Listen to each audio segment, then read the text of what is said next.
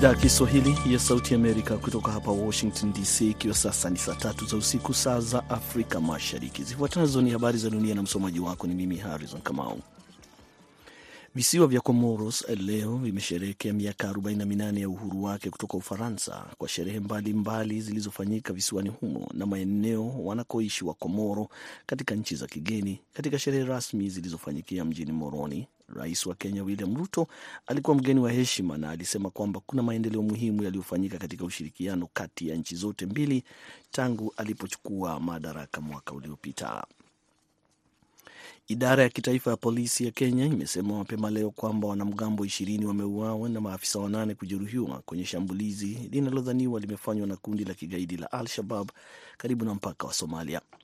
Ripoti zimeongeza kusema kwamba wanajeshi wa kikosi maalum cha polisi walishambuliwa vikali kwa bunduki baada ya kufumaniwa wakati wakipiga doria kwenye kaunti ya Mandera ambayo inapakana na Somalia.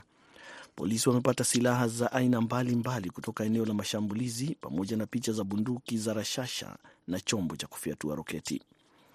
Jumatano, serikali ya Kenya imesema kwamba itachelewesha kufunguliwa tena kwa mpaka wake na Somalia baada ya mashambulizi kadhaa mabaya ndani ya nchi kutoka kwa watu wanaoshukiwa kutoka kwenye kundi la kigaidi la Al-Shabab. Waziri wa fedha wa Marekani Janet Yellen amewasili Beijing ili kukutana na maafisa wa China ikiwa sehemu ya kupunguza mvutano kati ya mataifa yote mawili. Baada ya kuwasili Beijing, Yellen kupitia ujumbe wa Twitter amesema kwamba nafurahi kukutana na maafisa wa China pamoja na viongozi wa kibiashara. Tunazingatia ushindani salama wa kibiashara utakaonufaisha wafanyakazi wa Marekani na makampuni pamoja na kushirikiana kwenye changamoto za kimataifa, ameongeza. Yellen amesema kwamba utawala wa Biden unalenga kuwa na mawasiliano kati ya mataifa yetu mawili kwenye maswala tofauti, na ninatazamia kutekeleza hilo wakati wa ziara yangu hapa China. Ziara yake ambayo itamalizika Jumapili imekuja muda mfupi baada ya ile ya waziri wa mambo ya nje wa Marekani Antony Blinken mwezi uliopita. Unaendelea kusikiliza idhaa ya Kiswahili ya Sauti ya Amerika moja kwa moja kutoka hapa Washington DC. Maafisa wa usalama wa Ujerumani na Uholanzi mapema leo wametangaza kukamatwa kwa watu tisa kutoka nchi za Asia ya kati wakituhumiwa kupanga mashambulizi dhidi ya vituo muhimu. Waongoza mashtaka wa Ujerumani wamesema kwamba saba kati yao wamekamatwa kwenye jimbo la magharibi mwa nchi la North Rhine Westphalia, karibu na mpaka wa Uholanzi, wakiwa raia kutoka Turkmenistan, Tajikistan na Kyrgyzstan. Kundi hilo linasemekana kuingia Ujerumani kutokea Ukraine muda mfupi baada ya Rusia kuanza mashambulizi. Ripoti zimeongeza kusema kwamba ingawa kundi hilo halikuwa na mpango uliokamilika wa kufanya mashambulizi, lilikuwa tayari limetambua maeneo ya kushambuliwa, kushambulia wakati likisaka silaha. Uholanzi imesema kwamba wawili kati ya watu waliokamatwa wana uhusiano na kundi la Ujerumani, wakati mmoja wao akihusishwa na kundi la Islamic State au kupokea maagizo ya kufanya mashambulizi kutoka kwa kundi hilo. Shirika la habari la serikali ya Iran limesema kwamba serikali imepata idhini ya mahakama ya kushikilia meli ya mafuta inayosafiri kwa kutumia bendera ya Bahamas kwa jina Richmond Voyager baada ya kuungana na ile ya Iran kwenye ghuba ya Oman.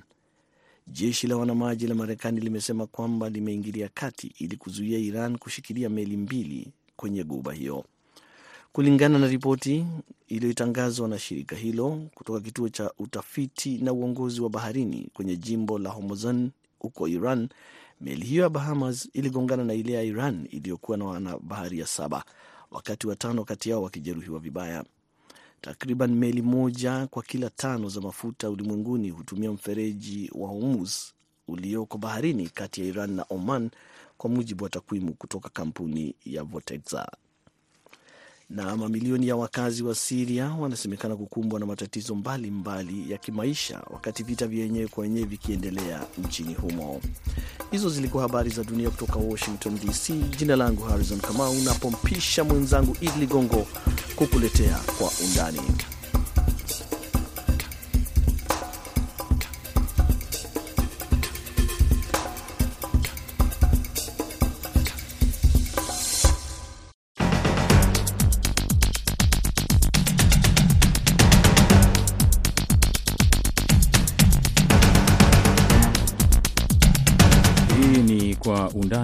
Kutoka idhaa ya Kiswahili ya Sauti ya Amerika.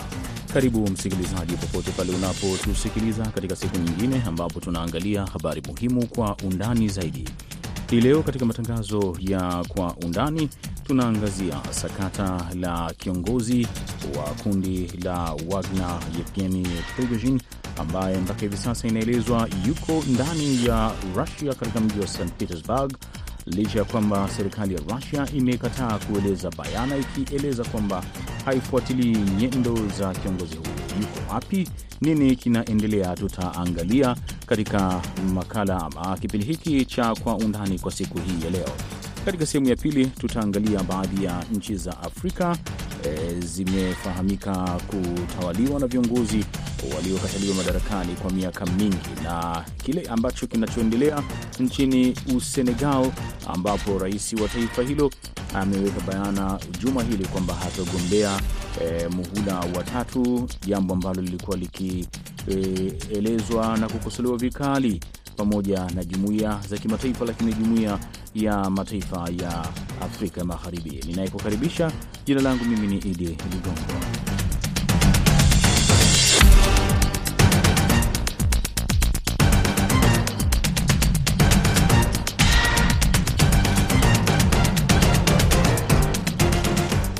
Naam, kwa undani hii leo tunaanzia nchini Belarus vilevile vile na Russia, ambapo rais wa Belarus Alexander Lukashenko amesema kwamba Yevgeny Prigozhin, kiongozi wa kundi la wanamgambo la Russia la Wagner, yuko katika jiji la Russia la St Petersburg na sio Belarus kama ilivyoelezwa hapo awali.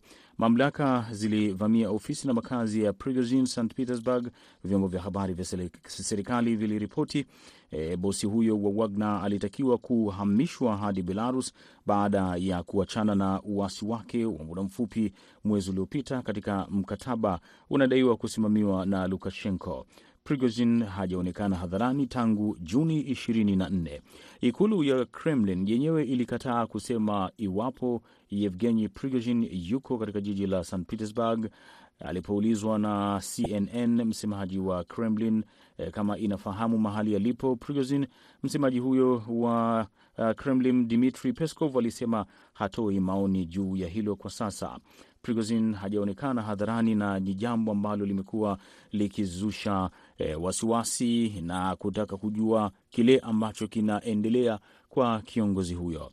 Rais Lukashenko wa Belarus aliambia televisheni ya CNN wakati wa mkutano na wanahabari mapema leo hii kwamba mkuu huyo wa Wagner yuko Rusia na sio Belarus kama ilivyokubaliwa kufuatia maasi yake ya muda mfupi mwezi uliopita. Peskov pia alikataa kutoa maoni yake juu ya mahali alipo Prigozhin wakati wa simu ya mkutano na waandishi wa habari e, baadaye leo. Alipoulizwa tena ikiwa Kremlin inafahamu eneo la Prigozhin kwa sasa, Peskov alisema hapana, hafuatilii mienendo yake na hawana uwezo wala hamu ya kufanya hivyo. Kutokana na haya yote, hapa nazungumza na Profesa David Monda. Profesa David Monda, tukianza na wewe hii leo juu ya hili, nini kipo hapa? Tafsiri yake unaiona iko vipi?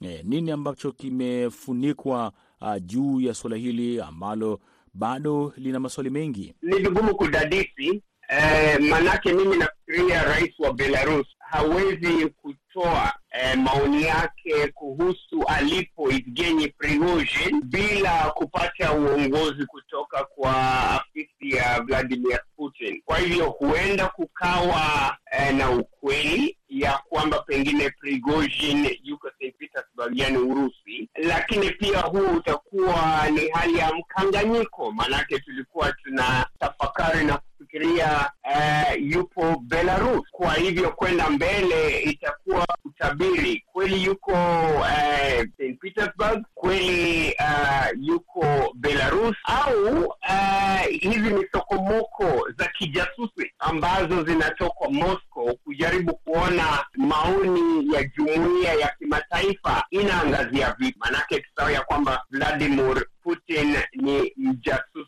mjasusi mkubwa, mjasusi sugu uh, kule Urusi. Kuna wengine ambao wanadhani labda kuna wadau ambao wamekuwa wakisaidia Russia, labda wamempa nafasi. Je, hili pia lina uwezekano akawa haiko ndani ya Russia? In, inazua maswali mengi. Nitaangazia kwa mawili. Kama Prigozhin kweli yupo Urusi, itakuwaje basi amekubaliwa kurudi Urusi na alikuwa anajaribu kupindua serikali ya Vladimir Putin? La pili basi kupitia pale tena ni kuuliza kwamba haya mapinduzi ambayo Prigozhin alikuwa akiyafanya kweli alikuwa mapinduzi halali ama ilikuwa tu mchezo wa kisiasa kuona eh, wapinzani wa Putin watasemaje? Maanake sifikirii eh, kama Prigozhin ni adui mkuu wa eh, Vladimir Putin, ya kwamba hali yake ya usalama itaweza kulindwa kama amerudi Urusi, kwa sababu alikuwa anataka kupindua serikali. Kwa hivyo inazua tena maswali mengi tu. Kwa mazingira yaliyopo, unadhani ni mtu wa kuaminiwa na wale ambao wanaunga mkono kuweza kumweka katika nafasi ambayo labda atoe zile taarifa za kijasusi juu ya kile kinachoendelea na kumsaliti uh, Vladimir Putin? Huenda ikawa hivyo, pia huenda ikawa ya kwamba amerudi Urusi kupata silaha zaidi au kupata eh, mwongozo zaidi kutoka serikali ya Putin kurudi Belarus ili kuwaweka mamluki wake pale kushambulia tena Ukraine kutoka pande mwingine eh, au kupitia mpaka wa Ukraine na Belarus. Kwa wakati huu ni ni vigumu kutabiri kwa sababu uh, pasi na kumwona wazi wazi eh, ya kwamba yuko wapi, itakuwa ni vigumu kubaini kweli yuko wapi. Hata akiongea wakati mwingine tunajua kuna video au matamshi kwenye runinga ambayo ni feki. Kwenye mfumo huu ambao hatujui ukweli uko wapi, basi itabidi tungojee ili tuweze kutafakari kwa kweli Prigozhin yuko wapi. Uh, kama bado yuko hai, huenda pia amepigwa kalamu kwa hizi chekachenga za kisiasa na za kijeshi, au pengine amerudi Afrika au ameenda Syria. Hali yake ni vigumu kuitabiri kwa wakati. Vilevile nimezungumza na Goodluck Ngingo ambaye yeye ni mchambuzi wa masuala ya kisiasa na diplomasia za kimataifa kutaka kujua e, utando ama kile ambacho kimezunguka e, suala hili la kiongozi huyo wa Wagner ambapo mpaka hivi sasa inaelezwa kwamba yuko ndani ya Rusia licha ya taarifa za awali kuelezwa kuwa yupo Belarus na kwa kipindi kirefu hajaonekana hadharani. Nini kipo kwenye hili, Goodluck Ngingo? Kifupi ukitazama kama ambavyo sema ya kwamba uwepo wake bado hujafahamika, lakini kikubwa, mara ya kwanza alikuwa anakuwa mstari wa mbele na alikuwa anazungumza kwa sababu alikuwa ni kiongozi wa kikundi cha Wagner, lakini sehemu kubwa ya askari wenyewe na wapiganaji wa Wagner wamesainishwa mikataba na, na, na jeshi la Urusi, na kwa muundo wa, wa vyombo vya ulinzi na usalama, maanake moja kwa moja vinamuondoa yeye kuwa mstari wa mbele na kuwa alama ya, ya Wagner lakini bado hii hali inakuwa inaleta mkanganyiko zaidi, maanake kama leo kiongozi huyu wa Belarusi Alexandra Lukashenko anaweka bayana kwamba uh, huyu kiongozi yuko St Petersburg eh, kule nchini Russia, na ilhali Russia yenyewe imekuwa ikikaa kimya kabisa, na yeye mwenyewe kiongozi huyu amekuwa akikaa kimya kabisa. Awali tuliwahi kuzungumza, ukahisi labda uh, lile jaribio lake la mapinduzi linaweza ilikuwa ni hila fulani au ni mkakati fulani. Bado unaamini uh,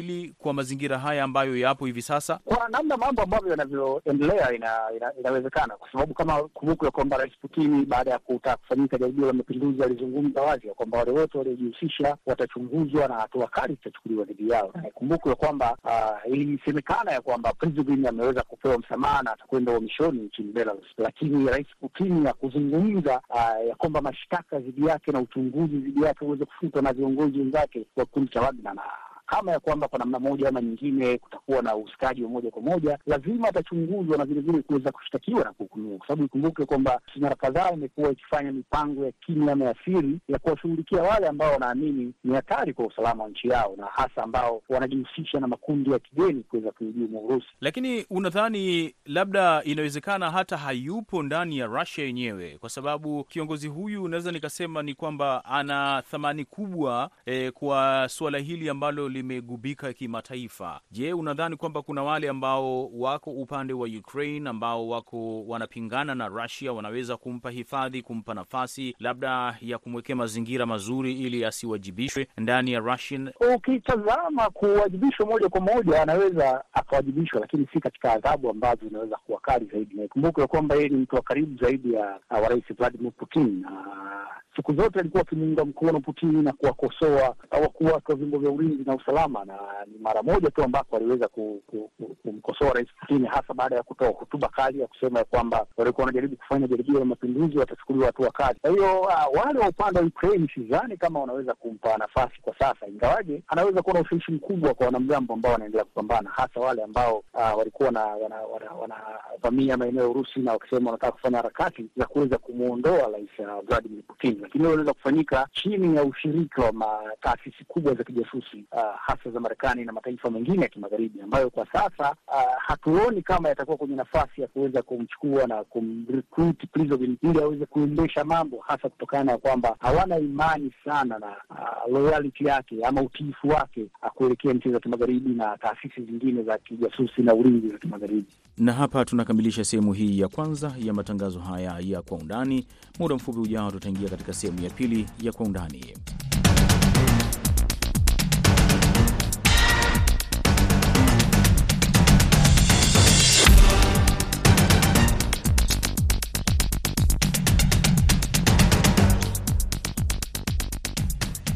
Naam, karibu katika sehemu ya pili ya matangazo ya kwa undani, ambapo hii leo tunaangalia hali ya baadhi ya nchi za Afrika kufahamika kutawaliwa na viongozi waliokataliwa madarakani kwa miaka mingi, licha ya nchi hizo kujihesabu kuwa zenye demokrasia zinazoandaa uchaguzi kama mataifa mengine yanayobadilisha maraisi uh, kuambatana na katiba zao. Mipango ya hivi karibuni ya rais wa Senegal Macky Sall ya kutaka kujiongezea muhula watatu ilikumbwa na upinzani mkali hadi alipotangaza wiki hii kwamba hatawania tena urais baada ya kukamilisha mihula yake miwili inayoruhusiwa kikatiba. Kwa undani hii leo, mwandishi wa Sauti ya Amerika nchini Kenya, Jason Nyakundi, anaangazia sababu za viongozi wa Afrika kubadilisha katiba na kuendelea kukatalia madarakani na kipindi cha kufanywa kukabiliana na suala hili. Karibu Jason Nyakundi.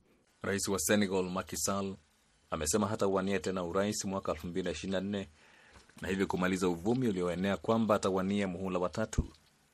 Uvumi kwamba angejaribu kurefusha utawala wake umechochea machafuko mara kadhaa tangu mwaka 2021 huku watu kadhaa wakiuawa. Upinzani ulikuwa umeitisha maandamano mapya iwapo bwana Sal angeamua kugombea tena, jambo ambalo wataalamu wengi wa sheria wanasema lingekiuka katiba. Viongozi kadhaa barani Afrika wamekuwa madarakani kwa miongo, licha wengine kuondoka madarakani kwa kufariki baada ya miaka mingi uongozini na wengine kwa njia ya mapinduzi. Baadhi bado wapo madarakani bila hata dalili, yaani lini wataamua kung'atuka. Profesa Alfred Omenya ni mchanganuzi wa siasa nchini Kenya, na kwanza nimemuuliza ni kwa sababu gani Afrika inajipata katika hali hii. Kuna viongozi wengi ambao uh, wanaendelea kukaa pale kwa kwa viti kwa kwa muda mrefu. Uh, kuna wale wamebadilisha miundo msingi uh, constitution za nchi zao ili iwawezeshe kukaa pale uh, na kwa hivyo ni, ni vigumu sana ku, kuambia kuwa um, wamekosea. Tuna, tunajua uh, kwa mfano nchi ya, ya Rwanda ina ina uchaguzi ba, baada ya, miaka saba na na rais, rais wa pale ana, anaruhusiwa kuendelea um, kushindania hizo uchaguzi. Tunajua uh, nchi kama Uganda uh, wali walibadilisha pia constitution kuwezesha uh, Rais Yoweri Museveni kuendelea ku, sio kukaa mamlakani, lakini kugombea uchaguzi na ameendelea kugombea hizo uchaguzi na ameendelea kushinda kwa, kwa muda mrefu. Amekaa pale kwa miaka karibu karibu uh, arobaini uh, thelathini uh, na kitu.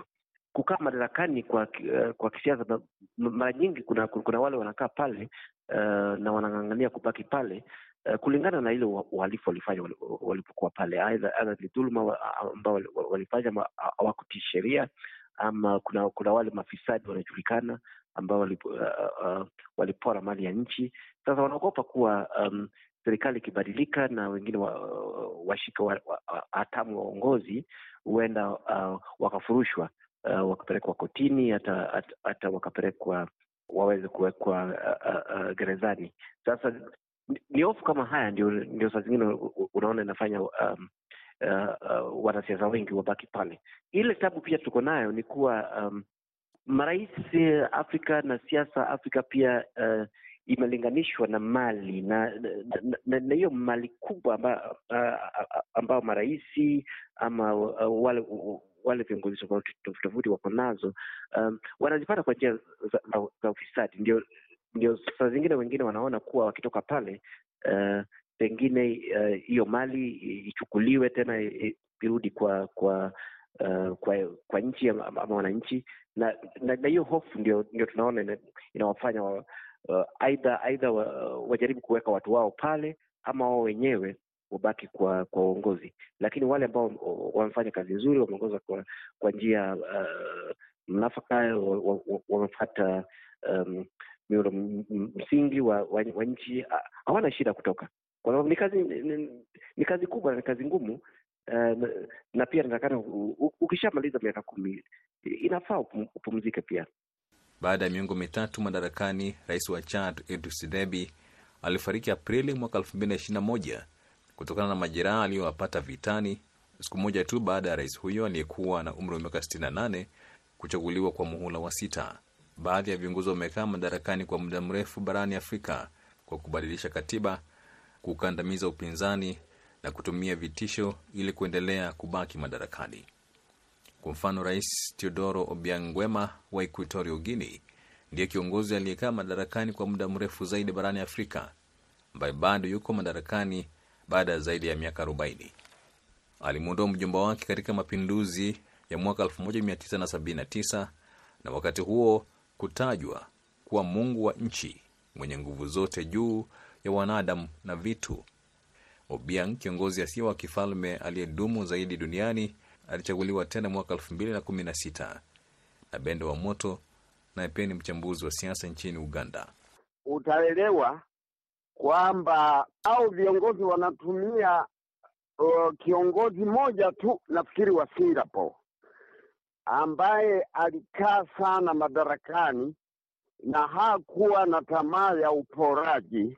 Uh, vitabu vingi sana vimeandikwa kuhusu huyo kiongozi, na huyo kiongozi kwa kweli alisukuma nchi yake mpaka ikapata maendeleo ya hali ya juu sana. Kwa hivyo wakafikiri wao wakitumia mfano wa huyo jamaa wataji watajisaidia ili waweze madarakani, lakini hakuna lolote ambalo linawachukua waonekane kama yule uh, mwenzetu wa huko Singapore. Uh, badala ya hiyo wanaokaa sana madarakani wanafanya umma kuwachukia, kusiopenda hao tena, na hayo yakaingia kwenye mioyo ya umma. Mtu hawezi kuongoza na kusukuma nchi yake kuendelea mbele. Watu viongozi wao ambaye nimeongea juu yake, hasa huyo wa Singapore, alipendwa sana na umma, alipendelewa sana na na wananchi wa huko kwao. Kwa hivyo ukiwa unapendelewa, hauwezi kushindwa kusukuma gurudumu la nchi yako kwenda mbele. Lakini watu wakiwa na kero, watu wakifikiri labda wakuondoe kwa nguvu, watu wanafikiri wanataka kukuondoa kwa kura. Wenzetu hao ambao wanataka sana kubaki madarakani, hata kura zenyewe hazina amani, haziko kura za za wazi. Hakuna mtu ambaye anaweza kufuatilia aseme kweli, nafikiri kura imepigwa kwa amani, imepigwa kwa uhaki, imepigwa kwa uwazi, na hayo hayamo, hayapo. Kwa hivyo watu wanachoka, wanafikiri kumwondoa na kura pia imeshindikana, na huwezi kunihakikishia kwamba unaweza kusukuma nchi yako ipate maendeleo ukikaa sana. Rais wa Cameroon Paul Biya amekuwa madarakani kwa miaka 40. Alichaguliwa tena mnamo 2018 kwa muhula wa saba. Rais wa Kongo Denis Sassou Nguesso ameshikilia mamlaka kwa jumla miaka 38 na alichaguliwa tena kwa muhula wa nne baada ya uchaguzi wa Machi 2021. Rais wa Uganda Yoweri Museveni aliye madarakani tangu mwaka 1986 alichaguliwa tena Januari 2021 huku mpinzani wake mkuu Bobi Wine akidai uchaguzi ulivurugwa. Katika nchi ndogo ya Eswatini kusini mwa Afrika ambao zamani ilijulikana kama Swaziland, mfalme Mswati wa tatu ndiye mfalme wa mwisho kabisa wa bara la Afrika aliyeingia madarakani mnamo mwaka 1986. Wakikaa pale uh, mwanzo huwa wanaanza na kubadilisha miundo msingi za nchi na, na, na sasa unaona kuwa constitution zinabadilishwa ili zinufaishe mtu mmoja ama jamii moja tu. Hiyo uh, sio kuendeleza de, uh, demokrasia. Alafu pia tumeona mara nyingi huwa um, wanaenda wanaenda uh, kwa nyumba za kutengeneza sheria parliament.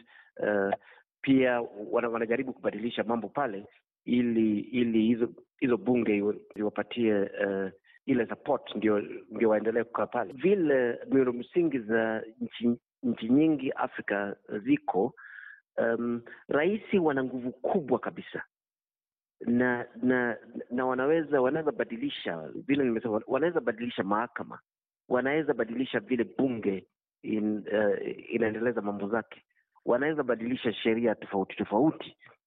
Sasa hapo ndio ndio, ndio tunakuwa na shida, na hapo ndio, ndio tunafikiria kuwa um, sasa um, taasisi za kimataifa kama UN kama uh, African Union uh, uh, hapo ndio inatakana waingilie, waseme kuwa uh, wewe uh, unanyanyasa watu wako uh, ama, ama, ama kuambia kuwa uh, vile mbadilisha sheria um, uh, yenu sio demokrasia tena lakini tunaona kuwa hizi hizi hizi taasisi pia wanaendelea kuwa kudhoofika tu kwa sababu pia, pia wanaendelea ku, ku, kupiga siasa. Hapo ndio ndio, ndio tungepata msaada uh, kama mtu anaendelea kukaa kwa, kwa, kwa, kiti hapo amekataa kutoka. Uh, African Union inatakana imwambie kuwa tumetoa nchi nchi yako kwa African Union kwa sababu um, uh, zile zile sera zako zile standards zako hazifiki uh, hazifiki standards za de, demokrasia ambazo tuko, tuko nazo. Uh, mfano ni, ni, ni European Union. Uh, European Union wameweka mkakati pale na, na standards za, za, za demokrasia. Kama kama nchi yako haifiki hapo, utatolewa hapo kwa, kwa, kwa hiyo muungano lakini tunaona uh, uh, um, union nini uh, saa zingine ni kuongea tu, alafu naona wale wanaongea pale ndio madikteta. Sasa ukienda pale useme useme kuwa ah, we nchi yako haifanyi hii mzuri, watakwambia we, we unafanya unafanyia kazi mkoloni eh? Unaongea kwa sababu umetumwa na na Amerika ama umetumwa na uh, nchi za Ulaya uh, alafu wanajaribu kunyamazisha hivyo na, na wanajua uh, ile uh, uh, vitu wanafanya pale hazifuati mkakati za demokrasia. Hayati mfalme wa Ethiopia Haile Selassie ndiye anashikilia rekodi ya kuwa madarakani kwa muda mrefu zaidi katika bara la Afrika. Baada ya kutawala kwa miaka 44 alipinduliwa mnamo mwaka 1974. Muammar Gaddafi wa Libya ambaye alitawala nchi kwa takriban miaka 42 aliuawa mwaka 2011 baada ya uasi wa kutumia silaha ambao baadaye uligeuka kuwa vita vya wenyewe kwa wenyewe. Omar Bongo Ondimba alitawala Gabon yenye utajiri wa mafuta kwa zaidi ya miaka 41 hadi kifo chake mwaka 2009.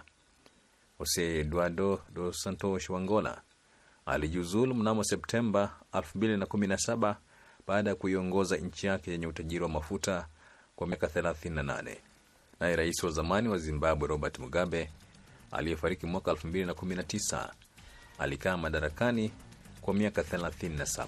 Asante sana Jason Nyakundi kwa haya yote, na hapa ndo tunakamilisha matangazo haya ya Kwa Undani kutoka idhaa ya Kiswahili ya Sauti ya Amerika. Kwa niaba ya wote waliofanikisha matangazo haya, mimi jina langu ni Idi Ligongo na shukran kwa kuwa nami.